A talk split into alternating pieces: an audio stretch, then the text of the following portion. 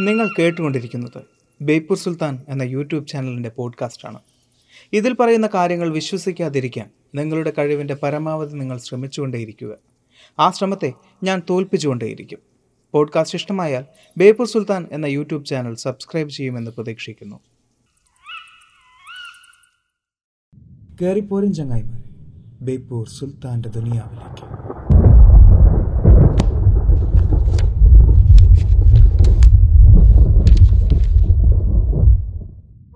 Bram സ്റ്റോക്കറുടെ Dracula. അധ്യായം പന്ത്രണ്ട്. ഡോക്ടർ സീവേഡിന്റെ ഡയറി.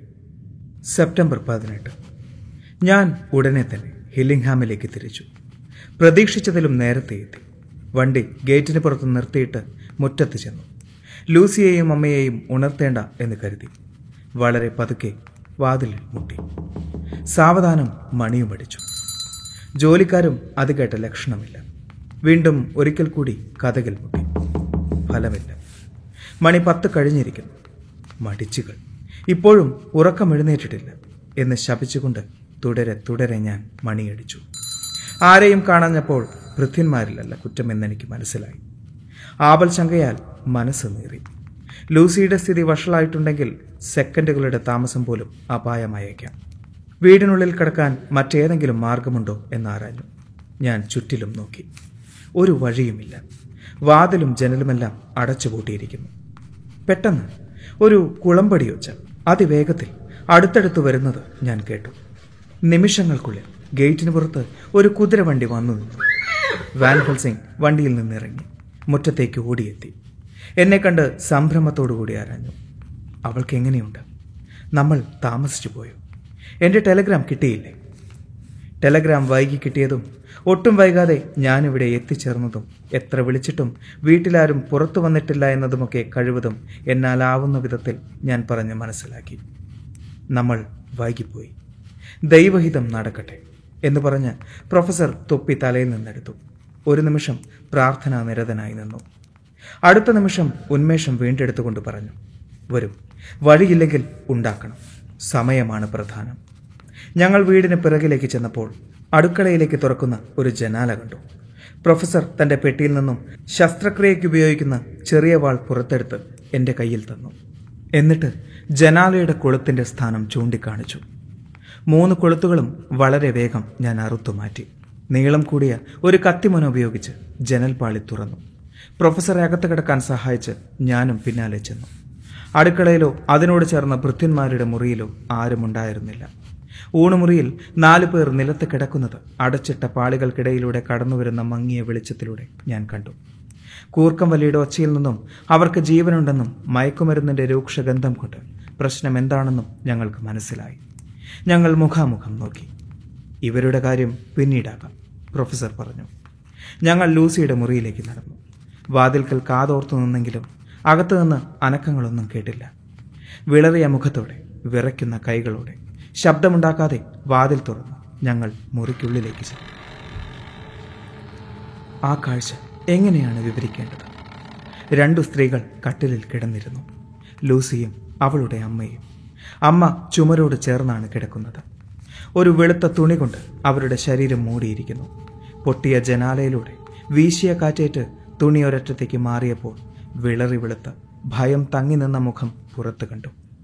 അടുത്തു തന്നെ വിളറിയ മുഖവുമായി ലൂസിയും ശയിക്കുന്നു അവളുടെ കഴുത്തിൽ അണിഞ്ഞിരുന്ന പൂമാല ഇപ്പോൾ അമ്മയുടെ മാറിലുണ്ട്.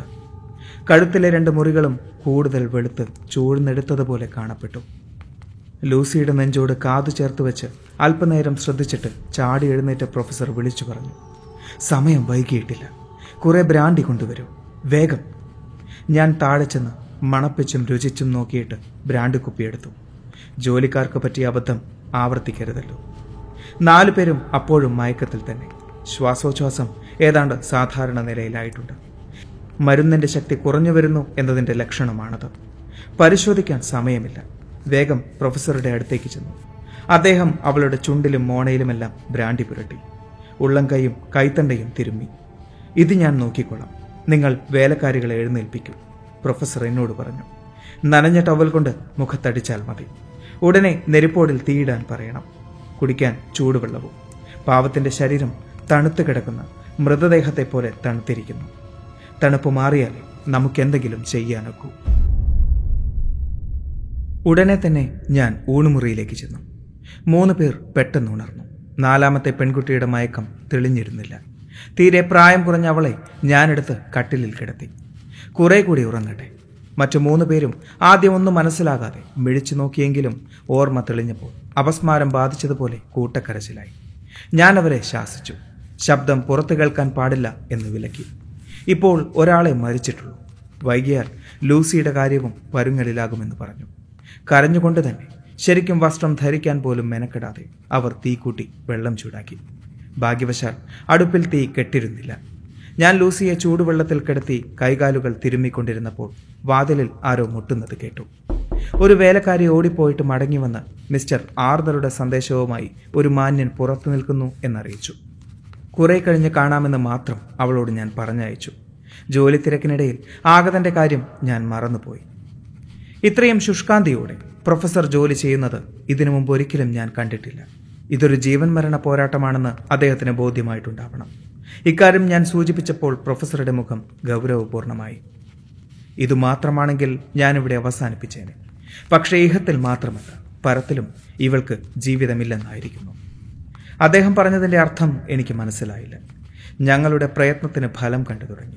സ്തെതസ്കോപ്പിൽ ലൂസിയുടെ ഹൃദയസ്പന്ദനം കൂടുതൽ വ്യക്തമായി കേൾക്കാം എന്നായി. ശ്വാസകോശങ്ങൾ ഉയർന്ന് താഴുന്നതും ഇപ്പോൾ സ്പഷ്ടമായി കേൾക്കാം. ഹെൽസിങ്ങിന്റെ മുഖം തെളിഞ്ഞു.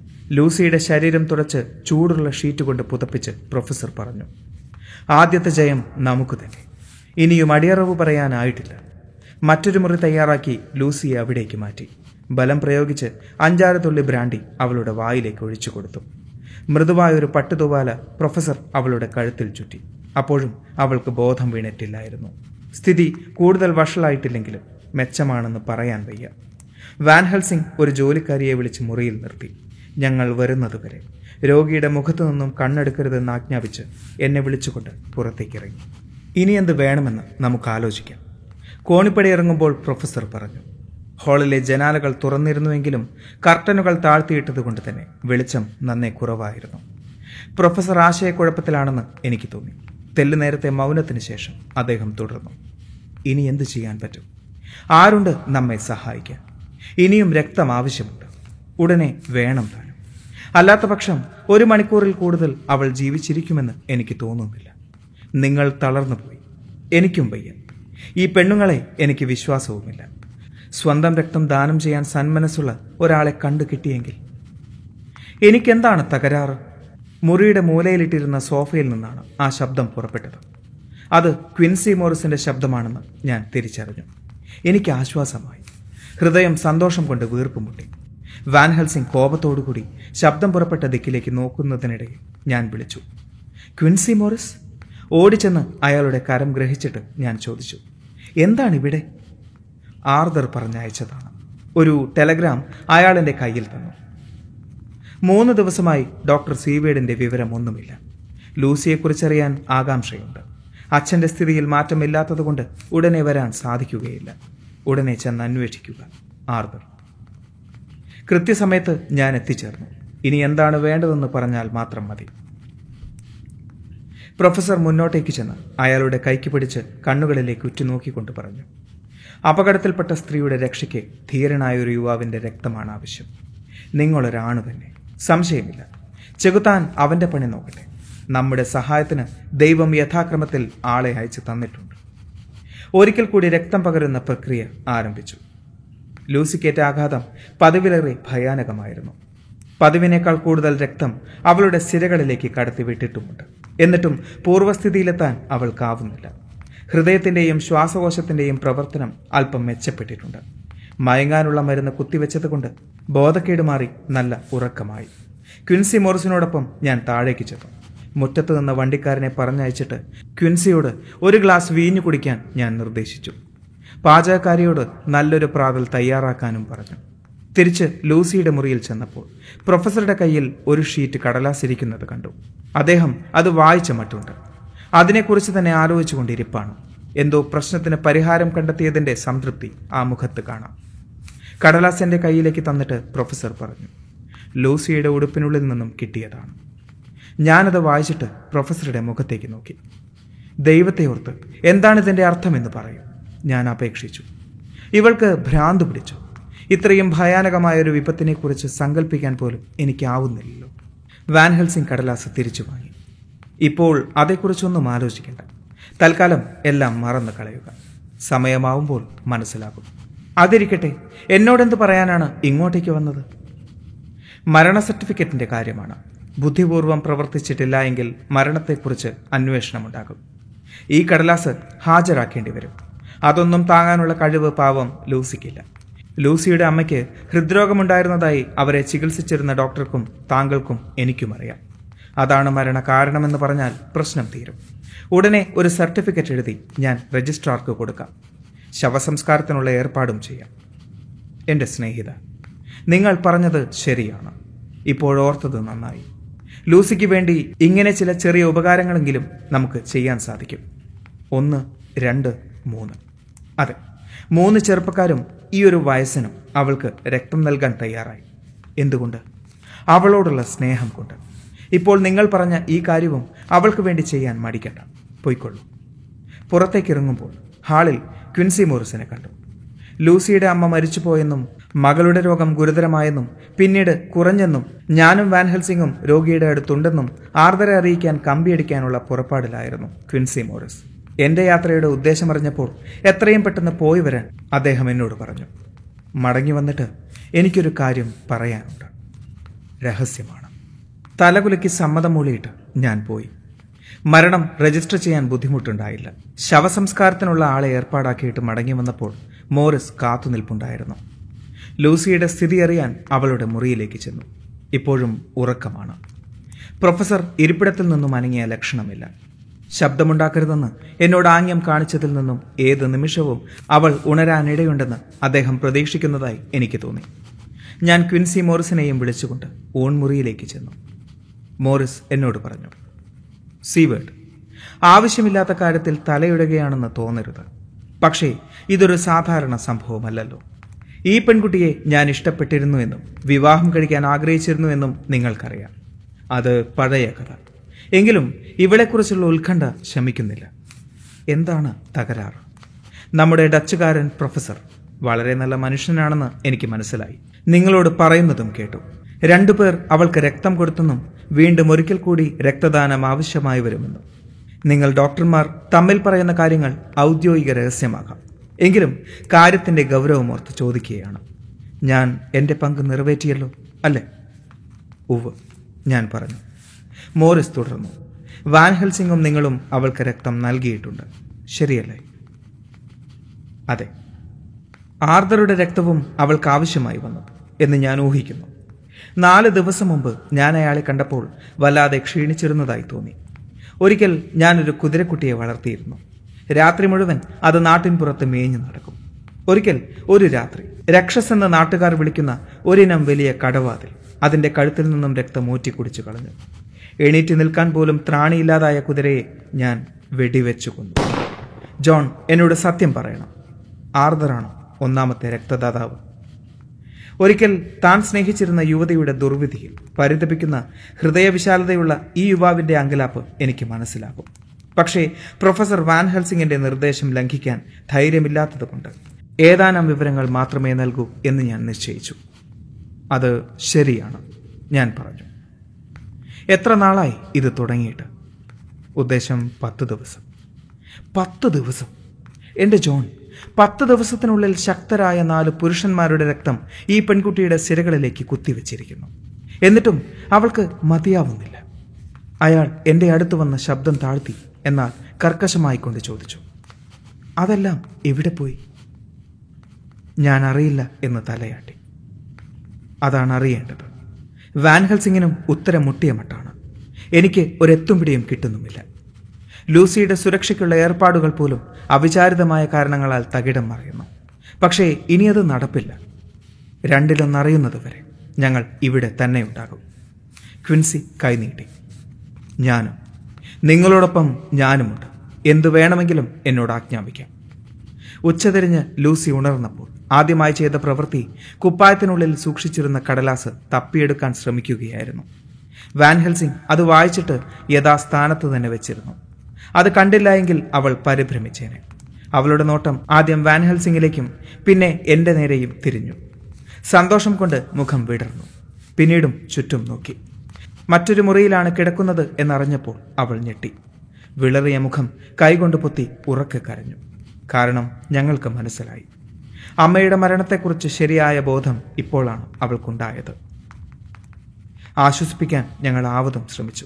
എങ്കിലും കുറേ നേരം അവൾ ഏങ്ങലടിച്ചുകൊണ്ട് കരഞ്ഞു. ഞങ്ങൾ എപ്പോഴും കൂടെ ഉണ്ടാകും എന്ന് പറഞ്ഞപ്പോൾ അവൾക്ക് ആശ്വാസമായി. സന്ധ്യയ്ക്ക് അവളൊന്ന് മയങ്ങി. അപ്പോൾ വിചിത്രമായൊരു സംഭവമുണ്ടായി. ഉറക്കത്തിൽ തന്റെ കുപ്പായത്തിനുള്ളിലെ കടലാസെടുത്ത് അവൾ രണ്ടായി കീറി. പ്രൊഫസർ അടുത്തു ചെന്ന് ആ രണ്ട് കഷ്ണങ്ങളും കയ്യിൽ വാങ്ങി.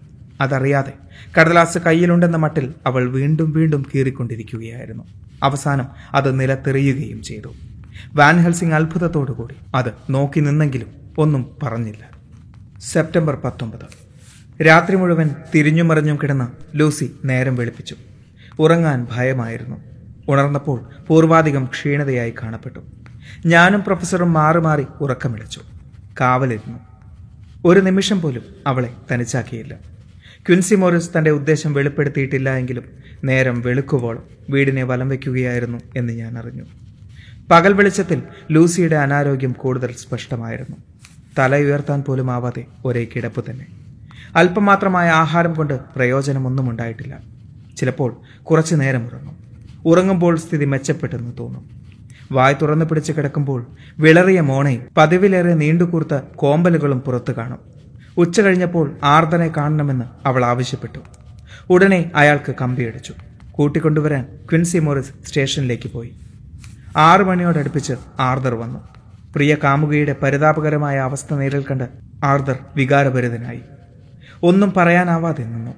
ആ രംഗത്തിന് മൂകസാക്ഷികളാവാനേ ഞങ്ങൾക്ക് കഴിഞ്ഞുള്ളൂ. തുടർന്നുള്ള മണിക്കൂറുകളിൽ ഏറെ നേരവും രോഗി മയക്കമെന്നോ മോഹാലസ്യമെന്നോ പറയാവുന്ന അവസ്ഥകളിലായിരുന്നു. ബോധം തെളിഞ്ഞ സന്ദർഭങ്ങളിൽ അവൾ ആർദറിനോട് സംസാരിച്ചു. അയാളുടെ സാമീപ്യം അവൾക്ക് ഉത്തേജകമായി. മുഖം കഴിവതും പ്രസന്നമാക്കി അവളെ സന്തോഷിപ്പിക്കാൻ ശ്രമിച്ചു. അങ്ങനെ ലൂസിക്ക് വേണ്ടി മനുഷ്യസാധ്യമായതെല്ലാം ഞങ്ങൾ ചെയ്തു. മണി ഒന്നാകാറായി. ഇപ്പോൾ ആർദറും വാൻ ഹെൽസിംഗും ലൂസിയുടെ അടുത്തുണ്ട്. പതിനഞ്ച് മിനിറ്റ് കൂടി കഴിഞ്ഞാൽ അവരെ വിടുതൽ ചെയ്ത് ഞാൻ കൂട്ടിരിക്കാനുള്ള ജോലി ഏറ്റെടുക്കും. അതിനു മുമ്പ് ഇന്നത്തെ ഡയറി എഴുതി തീർക്കുകയാണ് ഞാൻ. എല്ലാം ഈശ്വരേച്ഛ പോലെ നടക്കട്ടെ. ലൂസിക്ക് മീന അയച്ച കത്ത്. ഇത് പൊട്ടിച്ചു വായിക്കാൻ ലൂസിക്ക് കഴിഞ്ഞില്ല. സെപ്റ്റംബർ പതിനേഴ്. എത്രയും പ്രിയപ്പെട്ട എന്റെ ലൂസി നിന്നെക്കുറിച്ച് കേട്ടിട്ട് യുഗങ്ങളായെന്ന് തോന്നുന്നു. ഞാൻ എഴുതാഞ്ഞിട്ടാണ്. മുഴുവൻ വായിച്ചു കഴിയുമ്പോൾ നീ എന്നോട് ക്ഷമിക്കുമെന്ന് എനിക്ക് ഉറപ്പുണ്ട്. എനിക്കെന്റെ ഭർത്താവിനെ തിരിച്ചു കിട്ടി.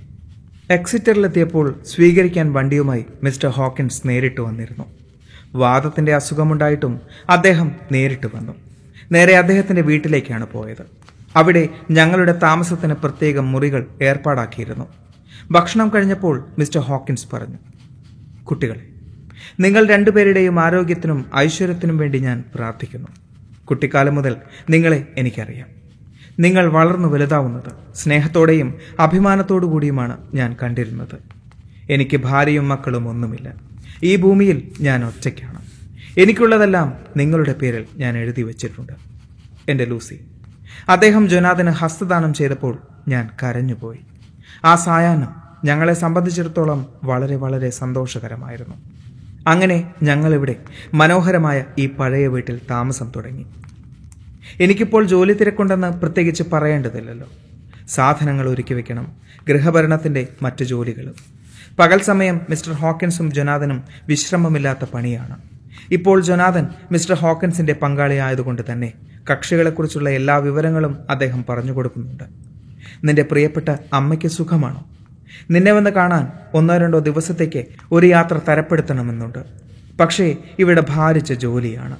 ജൊനാഥൻ എല്ലാ ചുമതലകളും എന്നെ ഏൽപ്പിച്ചിരിക്കുകയാണ്. രോഗം പിടിച്ച് എല്ലും തോലുമായി പോയ ജൊനാഥന്റെ ശരീരം ഇപ്പോൾ അല്പാൽപ്പം മാംസളമായി വരുന്നുണ്ട്. ഇപ്പോഴും ഉറക്കത്തിൽ ഞെട്ടിയുണരുകയും സ്വപ്നം കണ്ട് നിലവിളിക്കുകയും ചെയ്യുന്നു. അപ്പോഴൊക്കെ ഞാൻ ആശ്വസിപ്പിക്കും. ദൈവാനുഗ്രഹത്താൽ ആ ശീലം ഇപ്പോൾ മാറി വരുന്നു. താമസിയാതെ എല്ലാം നേരെയാകുമെന്നാണ് എന്റെ വിശ്വാസം. എന്നെക്കുറിച്ചുള്ളതെല്ലാം ഞാൻ എഴുതി കഴിഞ്ഞു. ഇനി നിന്റെ വിശേഷങ്ങൾ കേൾക്കട്ടെ. എന്നാണ് നിന്റെ വിവാഹം? എവിടെ വെച്ചാണ്? ആരാണ് നടത്തുന്നത്? എല്ലാം വിശദമായി എഴുതണം. നിനക്കുള്ളതെല്ലാം എനിക്ക് പ്രിയപ്പെട്ടതാണെന്ന് അറിയാമല്ലോ. തന്റെ വിനയപൂർവമുള്ള അന്വേഷണം അറിയിക്കാൻ ജൊനാഥൻ പറയുന്നുണ്ട്. എന്റെ പ്രിയപ്പെട്ട ലൂസിക്ക് നന്മ നേർന്നുകൊണ്ട് സ്വന്തം Mina Harker. Doctor Patrick Hennessey M D F R C S. Doctor John സീവേഡിന് അയച്ച റിപ്പോർട്ട്. സെപ്റ്റംബർ ഇരുപത്. സർ താങ്കൾ നിർദ്ദേശിച്ചിരുന്നത് പോലെ എന്റെ ചുമതലയിലുള്ള രോഗിയുടെ വിവരങ്ങളെല്ലാം ഇതോടൊപ്പം അയക്കുന്നു റൺഫീൽഡ് എന്ന രോഗിയുടെ കാര്യത്തിൽ കൂടുതൽ ചിലത് പറയാനുണ്ട്. ഒരു തവണ കൂടി അയാളിൽ പിരിയിളക്കത്തിന്റെ ലക്ഷണങ്ങൾ കണ്ടു. വലിയ അപകട സാധ്യതയുണ്ടായിരുന്നു ഭാഗ്യവശാൽ ഒന്നും സംഭവിച്ചില്ല. ഇന്ന് ഉച്ചയ്ക്ക് രണ്ട് ചുമട്ടുകാർ ഒരു കൈവണ്ടിയുമായി നമ്മുടെ തൊട്ടടുത്തുള്ള പള്ളിപ്പറമ്പിലേക്ക് വന്നു. റൺഫീൽഡ് രണ്ടു വട്ടം ഓടിപ്പോയില്ലേ? ആ പുരയിടം തന്നെ. ഡിസ്പെൻസറിയുടെ ഗേറ്റിൽ വണ്ടി നിർത്തി വഴി ചോദിക്കാൻ ഒരാൾ അകത്തേക്ക് കടന്നു വന്നു. ഊണ് കഴിഞ്ഞ് പുക വലിച്ചുകൊണ്ട് ഞാൻ ജനാല വഴി പുറത്തേക്ക് നോക്കി നിൽക്കുകയായിരുന്നു. റൺഫീൽഡിന്റെ മുറിക്ക് മുന്നിൽ ചുമട്ടുകാരനെത്തിയപ്പോൾ അകത്തുനിന്നും ചീത്തവിളിയും ശകാരവും തുടങ്ങി. വായിൽ തോന്നിയതെല്ലാം റൺഫീൽഡ് വിളിച്ചു പറഞ്ഞു. ചുമട്ടുകാരൻ മര്യാദക്കാരനാണെന്ന് തോന്നുന്നു. വായടയ്ക്ക് തെമ്മാടി എന്ന് മാത്രമേ അയാൾ പറഞ്ഞുള്ളൂ. അയാൾ എന്നെ കൊല്ലാൻ വന്നതാണെന്നും തരം കിട്ടിയാൽ അയാളെ കൊല ചെയ്തിട്ട് തൂക്കുമരത്തിലേറാൻ മടിക്കില്ല എന്നും നമ്മുടെ കക്ഷി ആക്രോശിച്ചു. അത് ശ്രദ്ധിക്കാതെ കടന്നുപോയിക്കൊള്ളാൻ ഞാൻ അയാളോട് ആംഗ്യം കാണിച്ചു. താൻ വന്നുപെട്ടത് ഏതു സ്ഥലത്താണെന്ന കാര്യം അപ്പോഴാണ് അയാൾക്ക് മനസ്സിലായത്. സാരമില്ല സർ. ഭ്രാന്തന്മാർ പറയുന്നത് ആര് വകവയ്ക്കുന്നു ഇങ്ങനെയുള്ള കാട്ടുമൃഗങ്ങളോടൊത്ത് കഴിയുന്ന താങ്കളെ സമ്മതിക്കണം എന്ന് പറഞ്ഞ് അയാൾ പിന്തിരിഞ്ഞു. അപ്പുറത്തെ ആൾപ്പാർപ്പില്ലാത്ത വീട്ടിലേക്ക് പോയി. അപ്പുറത്തെ ആൾപ്പാർപ്പില്ലാത്ത വീട്ടിലേക്കുള്ള വഴി ഞാൻ പറഞ്ഞു കൊടുത്തു. അയാൾ പോയപ്പോൾ റൺഫീൽഡിന് ഇളക്കമുണ്ടാകാനുള്ള കാരണമെന്താണ് എന്നറിയാൻ ഞാൻ അങ്ങോട്ടേക്ക് ചെന്നു. സാധാരണയായി മര്യാദയോടുകൂടി പെരുമാറുന്നയൊരാൾ ഇപ്പോഴെന്തിനാണ് ഇങ്ങനെ ദേഷ്യപ്പെടുന്നത് എന്ന് കണ്ടുപിടിക്കണം എന്നെനിക്ക് തോന്നി. ഞാൻ അടുത്ത് ചെന്നപ്പോൾ അയാളുടെ കോപം ശമിച്ചിരുന്നു. വളരെ സൗമ്യമായി എന്നോട് സംസാരിച്ചു. അല്പം മുമ്പ് നടന്ന സംഭവത്തെക്കുറിച്ച് ഓർമ്മ പോലുമില്ല എന്നായിരുന്നു അയാളുടെ മറുപടി. അത് അയാളുടെ സൂത്രമാണെന്ന് അല്പം കഴിഞ്ഞപ്പോൾ എനിക്ക് മനസ്സിലായി. അരമണിക്കൂർ കഴിഞ്ഞപ്പോൾ വീണ്ടും ബഹളം തുടങ്ങി. ഇത്തവണ ജനൽ വഴി പുറത്തു ചാടി വരാന്തയിലൂടെ ഓടി വരികയായിരുന്നു അക്രമാസക്തമാകുമെന്ന് ഭയന്ന് അറ്റൻഡർമാരോട് പിന്നാലെ വരാൻ പറഞ്ഞിട്ട് ഞാൻ ഓടിച്ചെന്നു. എന്റെ സംശയം അസ്ഥാനത്തല്ലെന്ന് തെളിഞ്ഞു. നേരത്തെ പോയ കൈവണ്ടി കുറെ വലിയ പെട്ടികളുമായാണ് മടങ്ങുന്നത്. വണ്ടി വലിച്ചിരുന്നവർ വിയർപ്പിൽ കുളിച്ചിരുന്നു. ഞാൻ അടുത്ത് ചെല്ലുന്നതിന് മുമ്പ് റൺഫീൽഡ് അവരുടെ നേർക്ക് പാഞ്ഞെടുത്ത് ഒരാളെ വലിച്ച് നിലത്തിട്ട് തല തറയിലിടിക്കാൻ തുടങ്ങി. ഞാൻ തടഞ്ഞില്ലായിരുന്നുവെങ്കിൽ അയാളെ കൊന്നുകളഞ്ഞേനെ. അയാളുടെ കൂട്ടുകാരൻ കയ്യിലിടുന്ന വടി കൊണ്ട് റൺഫീൽഡിന്റെ തലക്കടിച്ചു ഞങ്ങൾ മൂന്ന് പേരോടും അയാൾ ഒറ്റയ്ക്ക് പൊരുതി. ഞാൻ ദുർബലനല്ലെന്നറിയാമല്ലോ. എന്റെ സഹായത്തിനായി എത്തിയവരും നല്ല തടിമാടന്മാരായിരുന്നു. എന്നിട്ടും ഞങ്ങളുടെ പിടിയിൽ നിന്നും റൺഫീൽഡ് നിഷ്പ്രയാസം കുതറി മാറി. ഒടുവിൽ വളരെ പണിപ്പെട്ട് ചങ്ങലക്കിട്ടപ്പോൾ ഉറക്കെ എന്തൊക്കെയോ വിളിച്ചു പറഞ്ഞുകൊണ്ടിരുന്നു. അവരുടെ പണി എന്റെ അടുത്ത് നടക്കില്ല. എന്നെ പറ്റിക്കാൻ നോക്കണ്ട. ഇഞ്ചിഞ്ചായി കൊല്ലാൻ ഞാൻ സമ്മതിക്കില്ല. എന്റെ യജമാനു വേണ്ടി ഞാൻ പൊരുതും. വല്ല വിധേനയും അയാളെ മുറിക്കകത്തിട്ട് പൂട്ടി. മൽപ്പിടുത്തത്തിനിടയിൽ നമ്മുടെ അറ്റൻഡർ ഹാഡിയുടെ കൈവിരൽ ഒടിഞ്ഞു. ഞാനത് വെച്ച് കെട്ടി. ഇപ്പോൾ കുഴപ്പമൊന്നുമില്ല. നഷ്ടപരിഹാരം ആവശ്യപ്പെട്ട് ചുമട്ടുകാർ ബഹളം കൂട്ടി. ദുർബലനായ ഒരു ഭ്രാന്തന്റെ ആക്രമണത്തിൽ നിലം പതിച്ചതിനാലുള്ള നാണക്കേട് കൊണ്ടായിരിക്കും. പെട്ടി ചുമന്ന് ക്ഷീണിച്ചതുകൊണ്ടാണ് അല്ലെങ്കിൽ കാണിച്ചു കൊടുക്കാമായിരുന്നു എന്നൊക്കെ അവർ വീമ്പിളക്കുന്നു. കുടിക്കാൻ നല്ലതൊന്നും കിട്ടാത്തതും ഒരു പരാജയ കാരണമായി അവർ ചൂണ്ടിക്കാണിക്കുന്നു. ഓരോ പവൻ നാണയം അവരുടെ കയ്യിൽ വെച്ചു കൊടുത്തപ്പോൾ എല്ലാം വെറുമൊരു തമാശയാണെന്ന മട്ടിൽ സന്തോഷത്തോടുകൂടി അവർ പിരിഞ്ഞുപോയി. എന്തെങ്കിലും ആവശ്യമുണ്ടായാലോ എന്ന് കരുതി അവരുടെ പേരും മേൽവിലാസവും ഞാൻ കുറിച്ചു വെച്ചിട്ടുണ്ട്. ഒരാൾ കിങ് ജോർജ് റോഡിലെ ജാക്സ് മൊളറ്റ് അവരൻ പീറ്റർ പാർലെ റോഡിൽ താമസിക്കുന്ന തോമസ് നെല്ലി. രണ്ടുപേരും സോഹോ തുറമുഖത്തിലെ ഷിപ്പിംഗ് ഏജന്റ് ഹാരിസ് ആൻഡ് സൺസിലെ ജോലിക്കാരാണ്. വിശേഷിച്ചെന്തെങ്കിലും സംഭവിക്കുകയാണെങ്കിൽ ഉടനെ എഴുതാം. താങ്കളുടെ സാന്നിധ്യം ആവശ്യമാണെന്ന് തോന്നിയാൽ കമ്പിയടിക്കുകയും ചെയ്യാം. താങ്കളുടെ വിധേയൻ പാട്രിക് ഹെനസി ലൂസിക്ക് മീന ഹാക്കർ എഴുതിയ കത്ത്. പൊട്ടിച്ചു വായിക്കാൻ ലൂസിക്ക് സാധിച്ചില്ല. സെപ്റ്റംബർ പതിനെട്ട്. എന്റെ എത്രയും പ്രിയപ്പെട്ട ലൂസി അത്യന്തം ദുഃഖകരമായൊരു വാർത്ത. മിസ്റ്റർ ഹോക്കിൻസിന്റെ അപ്രതീക്ഷിതമായ മരണം ഞങ്ങളെ അനാഥരാക്കി. ഒരു പിതാവിനെ പോലെ അദ്ദേഹത്തെ ഞാൻ സ്നേഹിച്ചിരുന്നു. എനിക്ക് അച്ഛനമ്മമാരെ കണ്ട ഓർമ്മയില്ല. അതുകൊണ്ട് ഈ വൃദ്ധൻ എനിക്ക് അച്ഛൻ തന്നെയായിരുന്നു. ജനാദിന്റെ ദുഃഖം പറഞ്ഞറിയിക്കാനാവില്ല. ആ നല്ല മനുഷ്യൻ എന്റെ ഭർത്താവിന്റെ സുഹൃത്തും വഴികാട്ടിയുമായിരുന്നു. സ്വന്തം പുത്രനെ പോലെ സ്നേഹിക്കുകയും അളവറ്റ സമ്പത്തിന്റെ ഞങ്ങൾക്ക് സ്വപ്നം കാണാൻ പോലും സാധിക്കാത്ത വിധം ഭാരിച്ച സ്വത്തിന്റെ അവകാശിയാക്കുകയും ചെയ്തു. ജോനാഥന്റെ ദുഃഖത്തിന് മറ്റൊരു കാരണം കൂടിയുണ്ട്. പങ്കാളിയുടെ മരണത്തോടെ കമ്പനിയുടെ ഉത്തരവാദിത്വം ഏറ്റെടുക്കേണ്ടി വരുമല്ലോ എന്ന ഭയം. സ്നേഹിതന്റെ കാരുണ്യം കൊണ്ട് ഏതാനും വർഷങ്ങൾക്കുള്ളിൽ തന്നെ ഗുമസ്തന്റെ സ്ഥാനത്തു നിന്നും ഉടമസ്ഥനായി മാറി. ഇപ്പോൾ എല്ലാ ഭാരവും അദ്ദേഹത്തിന്റെ ചുമലിലാണ്. എന്നാലും എന്നെ കൊണ്ടാവും വിധം ഞാൻ ആശ്വസിപ്പിക്കുന്നുണ്ട്. ഞങ്ങളുടെ വിഷമങ്ങൾ അറിയിച്ച് നിന്റെ സന്തോഷത്തിന് മങ്ങലേൽപ്പിക്കുന്നത് ക്ഷമിക്കണം. പക്ഷേ ലൂസി ആരോടെങ്കിലും ഇതൊക്കെ പറഞ്ഞാൽ മനസ്സിന്റെ ഭാരം കുറയുമല്ലോ. നിന്നെപ്പോലുള്ള ഒരു വിശ്വസ്ത സുഹൃത്ത് ഇവിടെയില്ല. പാവം ഹോക്കിൻസിന് ഇവിടെ ബന്ധുക്കൾ ആരുമില്ലാത്തതുകൊണ്ട് തന്നെ അച്ഛന്റെ കല്ലറയ്ക്ക് സമീപം സംസ്കരിക്കണമെന്ന ആഗ്രഹം പ്രകടിപ്പിച്ചിരുന്നു. അതുകൊണ്ട് മറ്റന്നാൾ ഞങ്ങൾ ലണ്ടനിലെത്തും. അവിടെ നിന്നും നിന്നെ ഒന്ന് കാണാൻ ഓടി വരണമെന്നുണ്ട്. ശല്യപ്പെടുത്തുന്നതിൽ ക്ഷമിക്കുമല്ലോ. ആശംസകളോടെ സ്നേഹപൂർവം മീന ഹാക്കർ. ഡോക്ടർ സീവേഡിന്റെ ഡയറി. സെപ്റ്റംബർ ഇരുപത്. നിർബന്ധബുദ്ധിയും ശീലവും മാത്രമാണ് ഇന്ന് ഇതെഴുതാനുള്ള പ്രേരണ. എനിക്ക് തീരെ വയ്യ. ഒട്ടും ഉന്മേഷമില്ല. ഈ ലോകത്തോടും ജീവിതത്തോടും തന്നെ വെറുപ്പാണ്. ഈ നിമിഷം മരണത്തിന്റെ ചിറകടിയൊച്ച കേട്ടാൽ പോലും ഞാൻ അമ്പരക്കുകയില്ല. അടുത്ത കാലത്ത് എത്ര പേരാണ് മരണപ്പെട്ടത്? ആദ്യം ലൂസിയുടെ അമ്മ പിന്നെ ആർദറുടെ അച്ഛൻ. ഇപ്പോൾ ഞാൻ എന്റെ ജോലി തുടരട്ടെ. വാൻ ഹെൽസിംഗിൽ നിന്നും ഞാൻ ലൂസിയുടെ കാവൽ ഏറ്റെടുത്തു. ആർദറോട് പോയി വിശ്രമിക്കാൻ പറഞ്ഞെങ്കിലും ആദ്യം അയാൾ വഴങ്ങിയില്ല. പകൽ സമയം അയാളെ ആവശ്യമുണ്ടെന്നും എല്ലാവരും ഒന്നിച്ച് തളർന്നു പോയാൽ ലൂസിയുടെ കാര്യം കഷ്ടത്തിലാകുമെന്നും ഞാൻ പറഞ്ഞപ്പോൾ മാത്രമാണ് ആർദർ പോകാമെന്ന് സമ്മതിച്ചത്. വാൻ ഹെൽസിംഗ് സ്നേഹത്തോടുകൂടി പറഞ്ഞു വരൂ കുട്ടി എന്റെ കൂടെ വരൂ. നിന്റെ മനസ്സും ശരീരവും ഒരുപോലെ ക്ഷീണിച്ചിരിക്കുന്നു. നമുക്ക് സ്വീകരണ മുറിയിലേക്ക് പോകാം. അവിടെ നെരിപ്പോടും രണ്ട് സോഫകളുമുണ്ട്. ഒന്നിൽ നിനക്കും മറ്റൊന്നിൽ എനിക്കും കിടക്കാം. നമ്മൾ പരസ്പരം സംസാരിച്ചിട്ടില്ല എങ്കിലും ഉറക്കത്തിൽ പോലും അന്യോന്യം സഹതാപം നമുക്ക് ആശ്വാസം പകരും. കടലാസ് പോലെ വിളറി മെത്തയിൽ മയക്കത്തിലാണ്ട് കിടക്കുന്ന ലൂസിയെ ഒരിക്കൽ കൂടി തിരിഞ്ഞു നോക്കിയിട്ട് ആർദർ പ്രൊഫസറോടൊപ്പം പോയി. മുറിയിൽ എല്ലാം യഥാവിധി സ്ഥാപിച്ചിട്ടുണ്ടെന്ന് ഞാൻ ഉറപ്പുവരുത്തി. നേരത്തെ ലൂസി ഉറങ്ങിയിരുന്ന മുറിയിലെന്ന പോലെ ഇവിടെയും ജനാലകളിലും വാതിലുകളിലുമെല്ലാം കാട്ടുവള്ളിപ്പൂക്കൾ തൂക്കിയിട്ടിരിക്കുന്നു. ലൂസിയുടെ കഴുത്തിലുമുണ്ട് ഒരു മാല. അവളുടെ ഉച്ഛ്വാസം കൂർക്കം വലി പോലെ ഉച്ചത്തിൽ കേൾക്കാം. മുഖം തീരെ ദയനീയമായി മാറിയിരിക്കുന്നു. വായ തുറന്ന് വെളുത്ത മോണ പുറത്ത് കാണാം. മങ്ങിയ വെളിച്ചത്തിൽ പല്ലുകൾ രാവിലത്തേക്കാൾ നീളം കൂടിയിട്ടുണ്ട്. ഒരുപക്ഷെ പ്രകാശത്തിന്റെ ജാലവിദ്യ കൊണ്ട് തോന്നിയതായിരിക്കാം. അണപ്പല്ലുകൾക്ക് മറ്റുള്ളവയെ അപേക്ഷിച്ച് നീളം കൂടുതലായി തോന്നുന്നു. ഞാൻ അവളുടെ അടുത്തിരുന്നു. അവൾ അസ്വസ്ഥത കൊണ്ടെന്നതുപോലെ ഞെരങ്ങി. ആ നിമിഷം ജനൽപാളിയിൽ ഏതോ പക്ഷി ചിറകിട്ടടിക്കുന്നതിന്റെ ശബ്ദം കേട്ടു. ഞാൻ പതുക്കെ നടന്ന് കർട്ടൻ മറഞ്ഞു നിന്ന് പുറത്തേക്ക് നോക്കി. നല്ല നിലാവുണ്ട്. ഒരു വലിയ കടവാതിൽ മുറിക്കുള്ളിലെ വെളിച്ചം കണ്ടാവും താണു പറന്ന് അകത്തേക്ക് കടക്കാനുള്ള ശ്രമത്തിൽ ജനാല കണ്ണാടിയിൽ വന്ന് തട്ടി. പലതവണ ഇത് ആവർത്തിച്ചു. ഞാൻ തിരിച്ചു വന്നപ്പോൾ ലൂസി കഴുത്തിലെ പൂമാല പൊട്ടിച്ചു കളഞ്ഞിരിക്കുന്നു. അത് കഴിവതും നേരെയാക്കിയിട്ട് ഞാൻ അവളെ നോക്കിക്കൊണ്ടിരുന്നു. പെട്ടെന്ന് അവൾ ഉണർന്നു. വാൻ ഹെൽസിംഗ് നിർദ്ദേശിച്ചിരുന്ന ആഹാരം ഞാൻ കൊടുത്തു. വളരെ കുറച്ചേ അവൾ കഴിച്ചിരുന്നുള്ളൂ. ജീവിതത്തോടുള്ള അഭിനിവേശം ഇപ്പോഴവളിൽ കാണാനില്ല. ബോധം തെളിയുമ്പോൾ പൂമാല കഴുത്തിൽ ചേർത്ത് പിടിക്കും. രാവിലെ ആറു മണിക്ക് എന്നെ വിടുതൽ ചെയ്യാൻ വാൻ ഹെൽസിംഗ് വന്നു. ആർദർ എഴുന്നേറ്റിട്ടില്ല. പാവം കുറെ കൂടെ ഉറങ്ങിക്കോട്ടെ എന്ന് വെച്ചു. ലൂസിയുടെ മുഖം കണ്ട് ഹെൽസിംഗ് ശ്വാസം പിടിച്ച് ഒരു സീൽക്കാരത്തോടെ എന്നോട് പറഞ്ഞു കർട്ടൻ മാറ്റൂ എനിക്ക് വെളിച്ചം വേണം.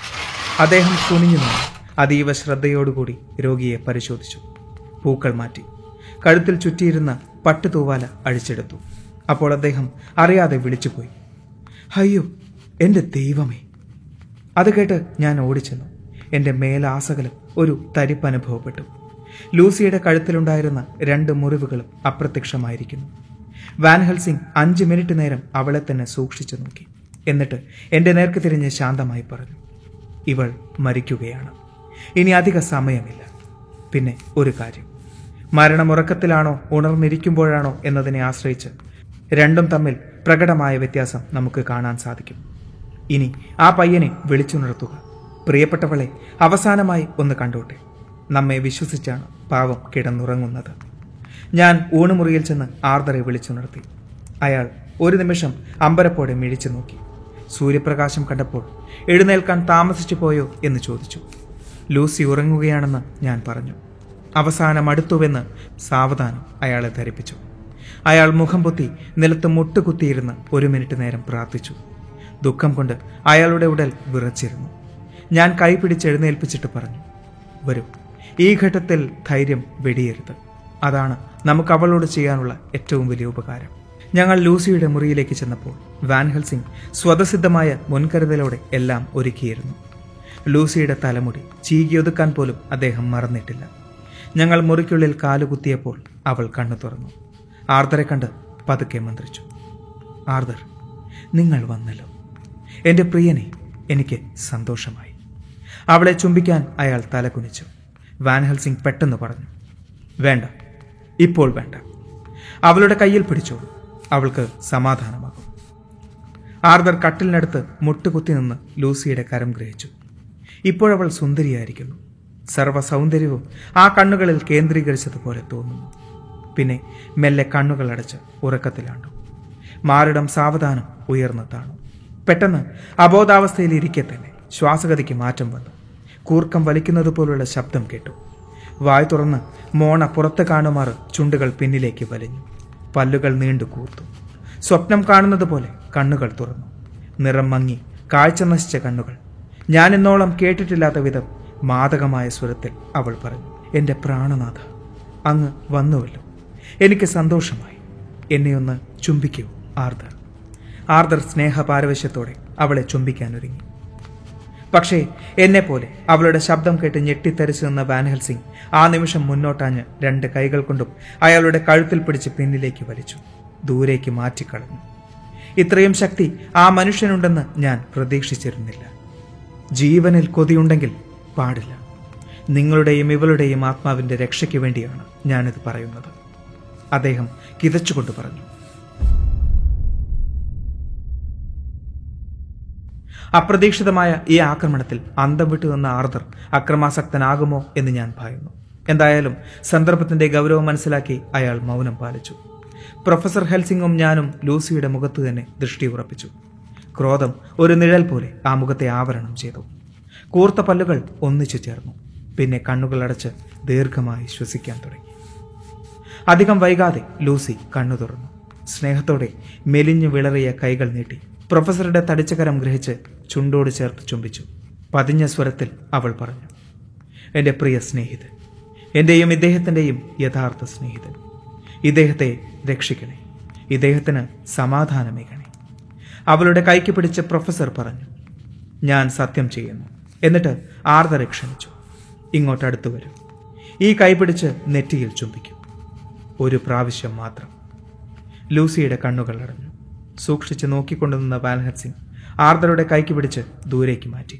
ശ്വാസോച്ഛ്വാസം വീണ്ടും ഉറക്കിയായി. പെട്ടെന്ന് ആ ശബ്ദം നിലച്ചു. പ്രൊഫസർ പറഞ്ഞു എല്ലാം കഴിഞ്ഞു.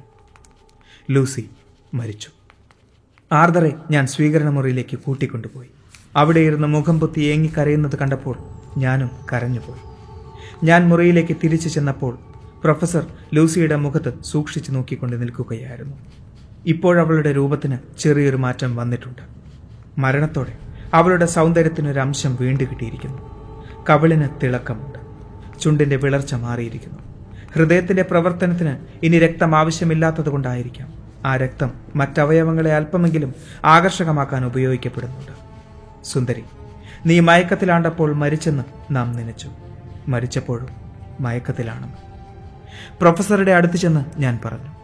പാവം പെൺകുട്ടി. അവസാനം ഇവൾക്ക് ശാന്തി ലഭിച്ചു. എല്ലാം തീർന്നു. അദ്ദേഹം എന്റെ നേർക്ക് തിരിഞ്ഞു. ഗൗരവത്തിൽ മറുപടി പറഞ്ഞു. അങ്ങനെയല്ല. അവസാനിച്ചിട്ടില്ല. ആരംഭിക്കുന്നേയുള്ളൂ